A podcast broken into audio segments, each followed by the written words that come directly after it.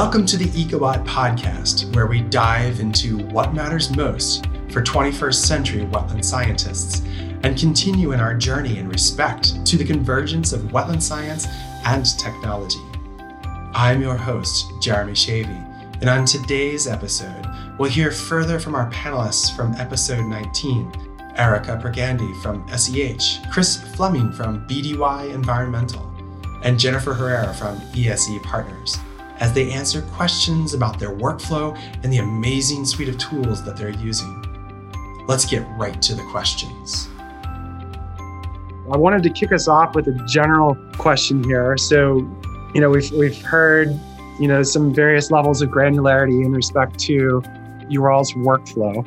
What I'd love to hear from each of you, and maybe we'll go in the same order that we started. So let's start with Erica. But what do you appreciate most about this new data ecosystem for wetlands and the suite of tools that you're using and that your company has adopted? I really love having everything at my fingertips, from being able to look up a certain soil profile to what the indicator of a certain plant is. 5 years ago, it was like you had a backpack that was like 40 pounds of all your books, your soil stuff, your plant books, your keys, your plant keys, your Army Corps of Engineers plant list. And so now it's like really just having everything at the palm of your hand. You don't have to stop and put your bag down and get all your stuff out and figure out what page it's on. So even just the efficiencies in that way has just been great. I mean, my backpack is like a quarter of, basically it just holds my water and some snacks now, but it's been great for that as far as just really being seamless and having all the tools that you need right at your fingertips. And I don't think that somebody that hadn't been doing delineations for as long as Jeremy has would have been able to really understand what exactly we need when we're out in the field and how to make it as easy as possible. Great. Thanks, Erica. Jennifer, you want to add to that? Yeah, I really appreciate, as Erica was saying, the seamless, how everything is brought together, whatever you need. To me, I really appreciate the surety that I have, that's like I'm meeting client expectations, working efficiently and quickly, but still gathering quality data, still, being able to like look at the site, gather all the information that you need to make good calls out in the field, make sure that you're getting everything that you need, you're looking at everything you need to, but not spending so much extra time, be knowing that, we're doing a great job getting quality data, but still being quick and efficient, and all of the technology and stuff available is what enables us to do that. I agree with all those points, and I think quality of data is probably the most important thing. And I probably find myself including more descriptive data on the data sheets than I would have previously. You can dictate whatever you want into those fields, comment fields, and it may not look like English when you're done saying it, but you know what you meant and you can go back and fix that. When you get back to the office, you can do that. So. Yeah, that's great. So that kind of leads me to like sort of a second tier of that question. So maybe Chris, you could go ahead and keep running with that, but, leaning into that movement of data, I remember we used to have to like take chips out of GPS devices and plug it into something, and all the conversion of data and things like that. How are you finding that movement of the data from field maps and from Ecobot into your reports and your GIS software?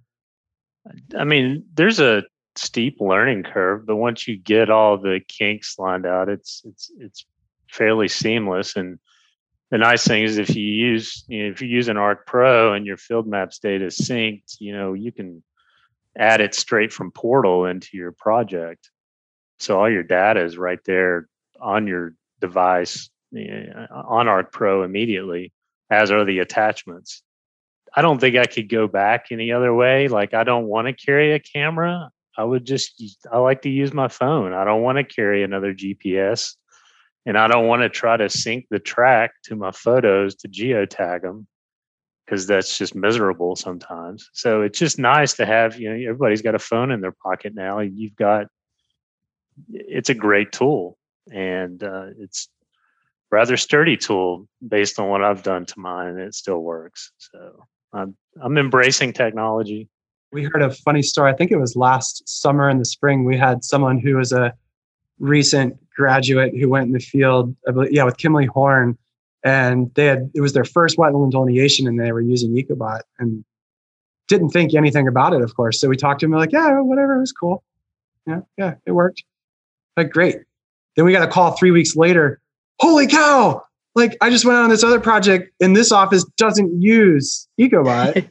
We had to use paper forms. I was like, what are you doing? Like, what is this? My idea started actually working in the Cherokee National Forest, Chris. I was doing T&E and delineation work out there for the Forest Service. And I was just like, man, I wish I had a little robot that would help me with this. And so, of course, my imagination is thinking a little R2D2. So Trimble made the R2 for us, I guess.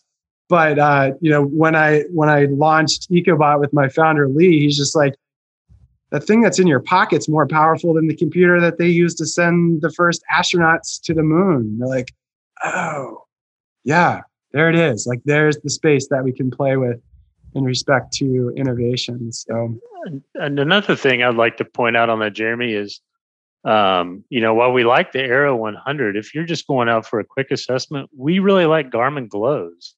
Okay. We just stick those in our field vest. We don't need to delineate at high resolution. The Arrow can get me down to 3 to 6 inches in an open field pretty easily, and it gets good in canopy. But if we're just doing a quick assessment, we just throw the Garmin Glow in our vest. And nowadays, 5 feet is terrible, but right. That's but it's good enough for just quick assessments. Yeah, and I think on behalf of so I use the R1 most frequently. I also use an EOS Arrow occasionally as well, just to play with different things. Someone had asked earlier how some of these units work with heavier tree canopy coverage, et cetera. So certainly if you're going to be in heavy tree canopy coverage, you want to go towards the R2 or the EOS. Are you doing pretty good with the 100, Chris, with tree canopy covered too? It's been good. I have no complaints. But there is a next, and that's sort of base level, but there's a next level you can go to. I think there's two other levels that are, gets up a survey grade. Gold is the one that I think we've been playing with. It's either the gold. Yeah. So, and the thing I like about that is the lightweight. It's half the weight of the R2, and it's smaller to drag through briars. Yeah. So one of the, as a kind of a tandem off of that, there's a question from Erica just asking about the cell signal. So, again, I think we spoke to this a little bit, but you don't need cell signal for Ecobot or for field maps to work. If you do have cell signal, then it enables you to do some extra things, and potentially you can send data up to the cloud so that your GIS manager or somebody, a project manager back at the office, can look at things that you're doing out in the field, but you don't need to have any cell connection. Most places that I'm working in, that most of these guys are working in, probably do not have cell phone connection either. And so, yeah, major difference there. So one of the things, this is, I guess, primarily for Chris. How are you finding that segue back and forth, like when you're using field maps and using Ecobot? I mean, for me, I just literally switched from app to app, but like, how have you seen that current workflow on your side?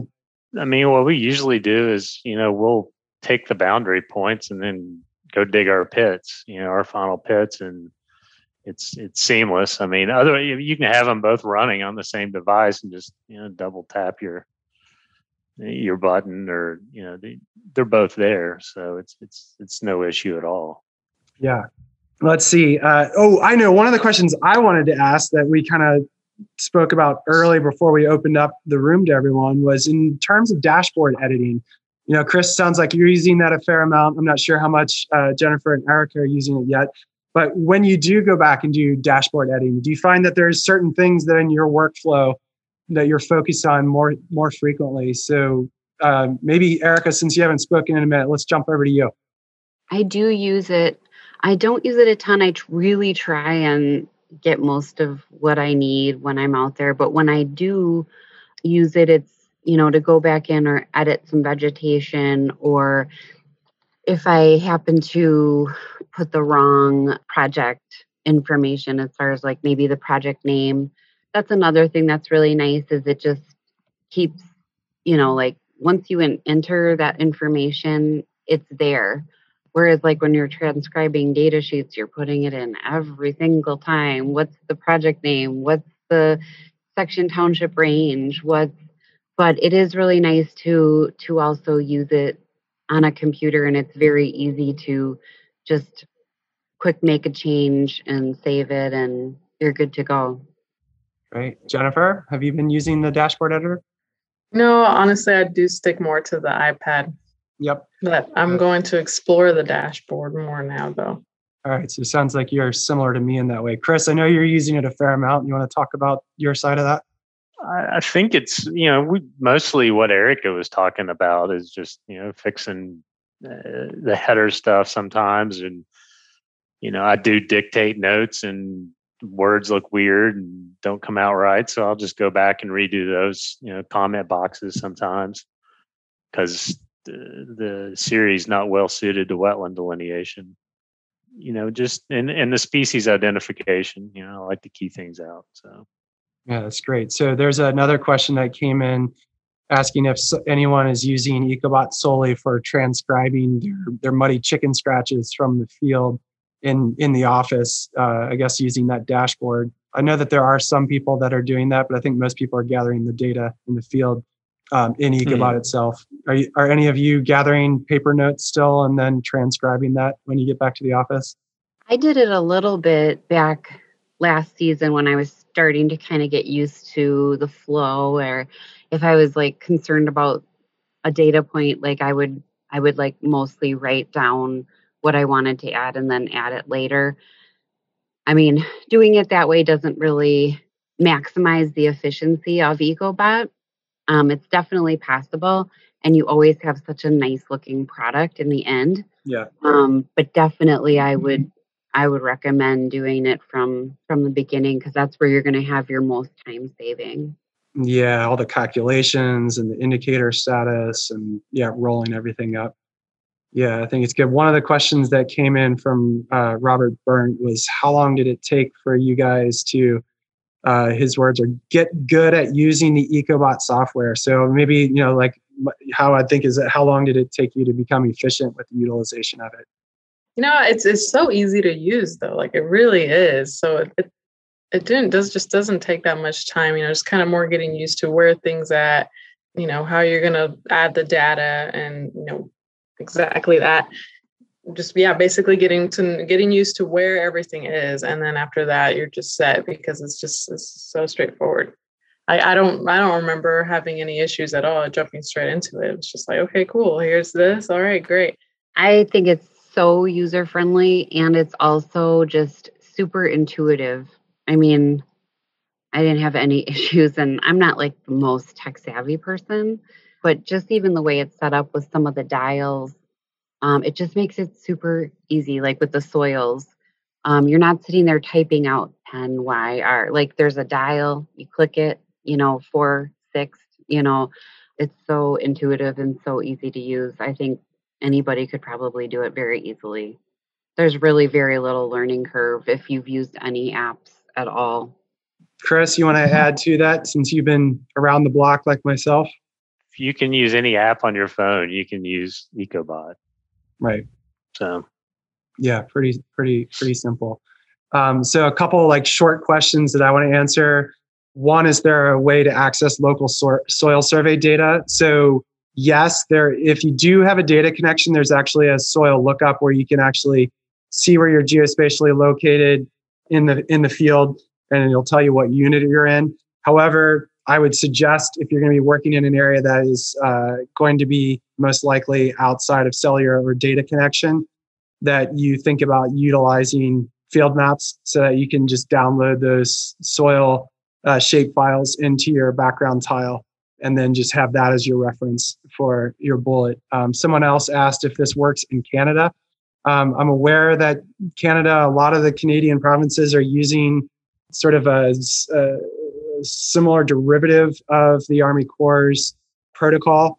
So currently we have not put the official Canadian forms in, although they're almost identical in many ways to some of the US forms. So that's something that we are working on. So I guess as a final piece there as well, what regions have this been calibrated for? So Ecobot has been is built so it covers all of the regional forms, so not just the continental U.S., but also Alaska, the Pacific Islands, and Hawaii, as well as the Puerto Rico and the Caribbean islands and territories, as well. So we do have folks using those in those areas as well, especially the Caribbean and Hawaii. So I think the last question, I know we have just a few minutes left, but one of the fun questions that I always like to ask. What do you love about your job the most? And I'd love to start with Chris and roll back. What do you love about doing wetlands work and natural resources work? I like to just be outside and not be in an office all the time. I like to see new things and I like new challenges. And I feel like wetlands can be challenging, especially forested wetlands. They'll make you scratch your head. But yeah, I just like challenges and being outdoors, I guess. Great. Erica? I love the aspect that I get to go out in the field and I get to play outside in the mud, but I also like the fact that I get to come in and I get to work on writing reports. And I feel like I'm using like two aspects of my brain. And yeah, I like that there are unforeseen challenges all the time with doing field work and navigating those. So I love it. I really do. Jennifer? Yeah, I mean, the outside portion, definitely. I also like seeing areas that are yet to be developed. You know, I think it's kind of like a cool insider look on, you know, they're going to build an apartment complex here. This is what's here before. Just kind of like, or even areas that have been developed around or, you know, before impact. You know, I love thinking about, you know, what was this area like before, just kind of getting a glimpse of history in a way a little bit. And then also just, you know, kind of being an advocate for these wetland features, you know, if they are protected and playing a part in that, I really appreciate that aspect of my job. Kind of like, you know, hey, you know, we need to protect this. We're trying to give some ideas on how to, you know, navigate, change a project or something like that. I really like that. Yeah, and I do as well. And I think, you know, I just want to honor you all and honor the other participants in this today for the work that you do and being a voice of science and a voice of reason in these interesting times that we're in and making sure that things are done in the proper way. Yes, we're going to have growth and we're going to have change. What are things going to look like in the future? And part of what we are all doing is helping to shape that in a good way and respect for our natural resources so that the next generations have something to look back to as well.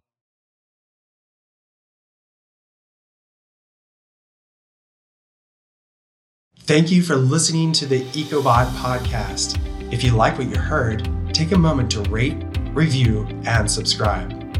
If you'd like to learn more about how Ecobot is helping transform the industry and to see what we can do to help your company, you can find us at www.ecobotapp.com. I'm Jeremy Schewe, and I'll see you next time on the Ecobot podcast.